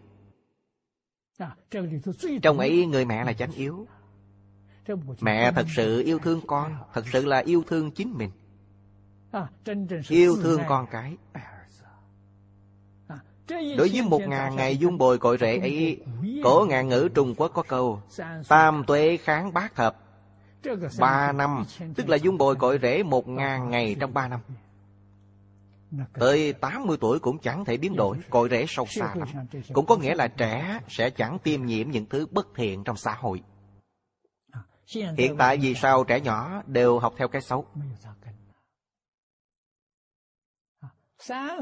Chẳng dung bồi căn cội đến 3 tuổi mới dạy sẽ chẳng kịp. Trẻ đã học theo thói xấu rồi. Bây giờ mà nói như vậy thì ai hiểu? Một trăm năm trước ai nấy đều hiểu. Sau khi nhà Mãn Thanh dòng quốc, xã hội Trung Quốc động loạn, quân tiệt các cứ. Sau đây chiến tranh với người Nhật, mãi cho đến hiện nay vẫn chưa có cách nào khôi phục an định. Nhất là trong 8 năm kháng chiến, chúng tôi cảm thấy trong 8 năm kháng chiến tổn thất lớn nhất, chết nhiều người ngần ấy. Phá hoại sanh mạng, tài sản nhiều ngần ấy Tôi vẫn cảm thấy là chuyện nhỏ, nhỏ bé không đáng kể Tổn thất lớn nhất là truyền thống văn hóa bị xóa sạch. Tổn thất ấy quá lớn. Những thứ truyền thống của Trung Quốc đã duy trì Trung Quốc bao năm như vậy Mấy ngàn năm quốc gia ổn định lâu dài. Sau khi chiến tranh nổ ra Mọi người bận biệu đối phó người Nhật Mỗi ngày lo lánh nạn. Tôi là kẻ đích thân bị hại nên tôi biết Sau cuộc chiến tranh À, Chẳng thể khôi phục lại được. Đáng tiếc lắm Gia tộc của Trung Quốc tuyệt lắm. Hiện thời chẳng còn gia tộc. Nhà tan người mất. À, Chứ vị phải hiểu. Quý vị đọc sách cổ thấy nói Tề gia trị quốc bình thiên hạ. Vì sao tề gia quốc sẽ bình trị? À, Thời cổ gia là đại gia đình Chẳng phải là tiểu gia đình. Một thôn trang là một nhà. Thôn trang kia là dương thôn Toàn là người một nhà một nhà mấy trăm người đều là họ dương. Các vị nếu đã đọc Hồng Lâu Mộng, Gia đình họ giả trong Hồng Lâu Mộng là một nhà. Bộ tiểu thuyết ấy miêu tả một nhà. Gia đình thông thường nói chung có khoảng 300 người. Nếu nhân đình hương dượng sẽ là 6-700 người. Gia đình rất suy, chẳng đông lắm. Cũng có một hai trăm người. Đó là rất suy. Vì họ là đại gia đình Nên phải chú ý đến gia đạo. Gia quy, gia học, gia nghiệp. Có tổ chức. Chẳng thể rối loạn chút nào. Hễ loạn thì nhà ấy coi như tiêu rồi. Đệ tử quy là gia quy Là một phần chung cho gia quy của từng gia tộc. Ngoài phần ấy ra còn có những phần khác nhau vì sự nghiệp kinh doanh của mỗi gia đình khác nhau. Cho nên gia đình nào có gia quy của gia đình ấy, Những điều này đều được chép trong gia phả. Chúng ta mở gia phả ra xem sẽ biết. Tổ tông lập ra quy củ. Gia học là tư thục. Tức trường học dành cho con em trong gia đình.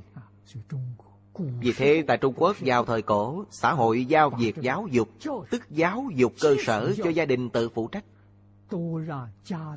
Quốc gia không có chuyện này. Chẳng lo việc giáo dục. Giáo dục là chuyện của bản thân gia đình, quý vị. Quý vị nói, gia trưởng, Lo việc học hành, Quá nữa dùng từ đường làm trường học. Vì từ đường trừ xuân thu tế tự ra, Chẳng có hoạt động gì. Vì thế từ đường là trường học. Quý vị thấy gia trưởng là ông bà nội hoặc ông bà cố. Quan tâm đến lớp hậu duệ đời sau ngần ấy. Mời thầy sẽ nhất định mời người thật sự có đạo đức Có học vấn đến dạy phụ trách. không giống như trường học hiện thời Trường học hiện thời đối với quý vị chẳng có mối liên quan nào. Dẫu quý vị bỏ nhiều tiền trong phong bì đem tặng họ Họ vẫn chẳng quan tâm. Chẳng thể mua được lòng yêu thương của họ. Do vậy tổ tiên thật sự yêu thương con cháu. Quý vị thấy họ mời thầy. Gia trưởng tổ tông của chúng ta lập đầu lạy thầy. Vì sao? Tôn sư trọng đạo Đây là gì? Biểu diễn cho những đứa học trò là con em của chính họ. xem. Quý vị thấy Lúc đó lũ học trò là con em Thấy tổ tông, ông nội, cha mẹ Trông thấy thầy đều cúi lạy. Quý vị có thể nào chẳng tôn kính thầy ư? Tôi học được lòng tôn kính thầy lúc khoảng chừng 6 tuổi vào trường tư. Chúng tôi là gia học. Cha tôi dẫn tôi đi học. Học trò không đông lắm. Khoảng chừng hơn 30 người. Chưa đến 40 người. Lớn nhất là mười mấy tuổi. Có những học sinh lớn 15, 16 tuổi. Học trò nhỏ tuổi giống như tôi là 6, 7 tuổi. Cùng học chung một phòng Một thầy. Ngày nhập học đầu tiên là ở lễ đường Giữa lễ đường thờ bài vị Đại Thành Chí Thánh Tiên Sư Tức bài vị của khổng lão phù tử. Thầy ngồi ở nơi đó Các đồng học chia ra đứng hai bên. Trước hết chúng tôi đến lạy bài vị khổng tử. Cha tôi ở đằng trước, tôi ở đằng sau. Hướng về bài vị khổng tử hành lễ ba lần quỳ, chín lần dập đầu. Đấy là lễ tiết đời thanh Sau khi lại xong, cha tôi mời thầy ngồi lên ghế Thầy ngồi phía dưới bài vị khổng tử. Cha tôi hướng về thầy hành lễ ba lần quỳ, chín lần dập đầu. Quý vị nghĩ xem, Thầy tiếp nhận trọng lễ của cha mẹ quý vị như vậy, Nếu chẳng dạy học trò đàng hoàng, Lẽ nào chẳng có lỗi đối với cha mẹ người ta? Trả tiền công cho thầy tùy ý. Thầy trọn chẳng đòi hỏi chuyện ấy. Quý vị dư giả thì cấp dưỡng thầy nhiều một chút. Nghèo khổ thì châu cấp thầy ít một chút. Đạt ý nghĩa là được rồi. Thật sự nghèo túng mà học trò học giỏi Thật sự có thể học. Thầy còn bù đắp cho chi dụng trong nhà. Chẳng dễ dàng. Thuở ấy thầy thật sự hữu đạo Thầy thật sự có sư đạo. Hiện thời chẳng có. Hiện nay trò chẳng thể dạy. Quý vị hơi nghiêm khắc một chút. Gia trưởng bèn nói thầy xâm phạm nhân quyền. Còn đi thưa lên chẳng quyền. Thầy còn bị phạt. Làm sao dạy được? Vì thế hiện thời học sinh ở nhà Chẳng hiếu thảo với cha mẹ. Ở trường chẳng kính trọng thầy. Chẳng kính trọng thầy, chẳng có lòng tôn trọng thầy, thứ gì cũng đều chẳng học được. Vì thế, hiện thời dẫu có thánh hiền làm thầy, nhưng đã không có học trò. Tới đâu để tìm được một học trò có lòng tôn kính thầy Chẳng phải là thầy đòi hỏi học trò phải tôn kính, Chẳng phải vậy, Ngàn muôn phần trở nên hiểu lầm. Một phần cung kính được một phần lợi ích. Tùy thuộc học trò có thể học được bao nhiêu. Quý vị nhìn từ lòng cung kính của trò đối với thầy và môn học, Thiếu tâm cung kính sẽ chẳng học được. Trở nên không hiểu đạo lý này trong đời này tôi có một chút thành tựu Là do đã được hưởng lợi ích nào. Hưởng lợi ích nhờ lúc 6 tuổi Cha tôi dẫn tôi vào trường Cúi lại thầy. Tôi được hưởng lây lòng cung kính ấy. Suốt đời cũng chẳng thể quên. Biết cung kính thầy. Tại Đài Loan tôi gặp được ba vị thầy. Chẳng thân thuộc Chẳng quen biết. Nhưng do tâm cung kính các thầy đặc biệt chiếu cố tôi. Đạo lý ở ngay đó. Các ngài thật sự dạy tôi chẳng đi quanh quẹo. Đúng là chẳng đi theo những con đường vòng vèo. Thật sự vậy. Người khác thân cận thầy thầy chẳng nói đến những điều ấy Ngài dạy tôi phải học theo Thích Ca Mâu Ni Phật. Đối với người khác, tôi thường ở bên cạnh thầy quan sát. Thầy chẳng dạy người khác học theo Thích Ca Mâu Ni Phật. Vì sao? Người ta không thể học theo Thích Ca Mâu Ni Phật. Chúng tôi nghe lời. Nên thầy dạy tôi học theo Thích Ca Mâu Ni Phật. Chúng tôi mới hiểu Thích Ca Mâu Ni Phật suốt đời dạy học. Chúng tôi đi theo con đường ấy. Đi suốt 59 năm chẳng thay đổi phương hướng. Trừ giảng kinh dạy học ra không có ý niệm thứ hai. Tâm bèn thanh tịnh. Tâm thanh tịnh sanh trí huệ.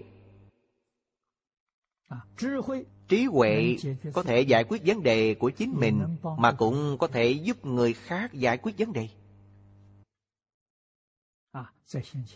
Hiện thời, Sau khi tôi đến Úc Châu, Tham dự hoạt động trong nhà trường. Tôi đến Úc Châu là do Bộ trưởng Di dân Úc Châu mời tôi đến. Cấp cho tôi thẻ thường trú. Thẻ thường trú làm tại Hương Cảng Ông ta mong tôi sang Úc. Giúp Úc đoàn kết tôn giáo Đoàn kết các sắc dân. Vì vậy sau khi đến Úc Tôi mới biết chánh phủ Úc rất thông minh. Họ giao công tác ấy cho trường đại học. Điều này hay lắm Vì đại học sẽ không thiên vị bất cứ tôn giáo nào Mà cũng không thiên vị bất luận sắc dân nào. Họ là trung lập chấp hành nhiệm vụ ấy là nhà trường. Do vậy tôi tham dự. Thực hiện công tác ấy trong nhà trường. Tôi cũng giúp nhà trường thành lập một trung tâm tức là trung tâm văn hóa đa nguyên. Đấy là cơ sở hoạt động của chúng tôi. Sau biến cố 11 tháng 9 Tôi được nhà trường giao phó đại diện nhà trường. Đại diện Úc Châu Tham dự hội nghị hòa bình của Liên Hiệp Quốc. Đã nhiều năm như vậy Trước sau tham dự mười mấy lần. Có bảy lần trong số ấy do Liên Hiệp Quốc chủ đạo. Do tham dự phạm vi hoạt động và giao tiếp của tôi lớn hơn có nằm mộng cũng không ngờ tới. Đi theo phương hướng quốc tế. Trong mỗi lần hoạt động quốc tế Chúng tôi đều lấy việc tuyên dương văn hóa truyền thống của Trung Quốc Làm đề tài trung tâm. Chúng tôi đã được ông Thang ơn tỷ khai thị. Giải quyết vấn đề trong xã hội hiện tiền. Thật sự chỉ có học thuyết khổng mạnh và Đại Thừa Phật Pháp. Vì thế cực lực đề xướng ba món căn bản. Tại ngoại quốc Tôi còn thêm vào một thứ Tức là giáo dục tôn giáo. Ba cội rễ của Nho thích đạo. Cộng thêm giáo dục tôn giáo. Giáo dục tôn giáo nhất định phải là học tập lẫn nhau Hiểu biết lẫn nhau. Mới chẳng đến nỗi nảy sanh mâu thuẫn, Chẳng đến nỗi nảy sanh đối lập. Cơ sở của sự hài hòa ở chỗ này, Căn bản hài hòa ở chỗ này. Nhất định phải làm tốt điều này Thì sẽ có thể biến hài hòa xã hội, Hài hòa thế giới thành hiện thực, Chứ chẳng phải là một điều lý tưởng. Những điều ấy là nguyện vọng chung của tất cả các tôn giáo. Mà cũng là mục tiêu giáo học chung cực suốt đời của Thích Ca Mâu Ni Phật Lão Nhân Gia. Năm 2006 Tôi tham gia hoạt động của Tổng bộ Văn hóa Khoa học Giáo dục Liên Hiệp Quốc. Lần hoạt động ấy là lần quan trọng nhất trong tất cả các hoạt động của chúng tôi. Chúng tôi lãnh trách nhiệm tổ chức, chủ trì hoạt động này. Đề mục là kỷ niệm Thích Ca Mâu Ni Phật lần thứ 2250. Chủ đề là Cống hiến của Phật tử đối với nhân loại. Chúng tôi thực hiện rất thành công. Báo cáo tỉ mỉ cách giáo học truyền thống của Trung Quốc Và thành quả thí nghiệm trong bài báo cáo, Tôi đề nghị Mong mỏi Liên Hiệp Quốc có thể thành lập một đại học tôn giáo toàn cầu. Mỗi tôn giáo có thể thiết lập một học viện liên kết các tôn giáo trên toàn thế giới. Mục tiêu chủ yếu là một thế giới hài hòa. Đề nghị xong Giang tự hãy còn. Liên Hiệp Quốc trọn chẳng thực hiện. Không có cách nào thực hiện. Đối với đề nghị này, Xưa kia hình như vào năm 1987 Lần đầu tiên trở về nước Gặp gỡ lão cư sĩ Triệu Phát Sơ là đồng hương. Lần gặp mặt ấy Các đồng tu ở Hương Cảng theo tôi cùng đi. Chúng tôi có hơn 20 người rất náo nhiệt. Tôi nêu ra vấn đề này với cụ Phát Sơ. Khi ấy cụ nghe nói rất vui vẻ. Nhưng tuổi đã lớn quá rồi. Đúng là tâm thì có thừa nhưng chẳng đủ sức. Chuyện này trọng yếu, Vẫn thường được nhắc đến. Thường xuyên nghĩ tới, Mong mỏi có một ngày quốc gia Có thể thật sự thành lập một trường học như vậy. Phải nên là hai trường. Một trường về các sắc dân, Đoàn kết các sắc tộc. Trường kia nhằm đoàn kết tôn giáo. Học hiệu văn hóa đa nguyên đoàn kết các sắc tộc. Trung Quốc có 56 dân tộc. Văn hóa của mỗi dân tộc đều đáng để học tập Học tập lẫn nhau. Trung Quốc có năm tôn giáo, Nên có thể lập ra năm học viện. Ngoài năm học viện ra, còn có thể thiết lập học viện quản lý. Bồi dưỡng nhân tài hộ Pháp. Như vậy sẽ rất có lợi cho quốc gia. Và văn hóa truyền thống. Chúng ta thường nghĩ tới điều này. Tâm tưởng sự thành. Rồi sẽ có một ngày thực hiện được. Ngày hôm nay chúng tôi giới thiệu bổn sư thích ca mâu ni phật. Học tập tới đây. Này đã hết thời gian rồi cảm ơn mọi người.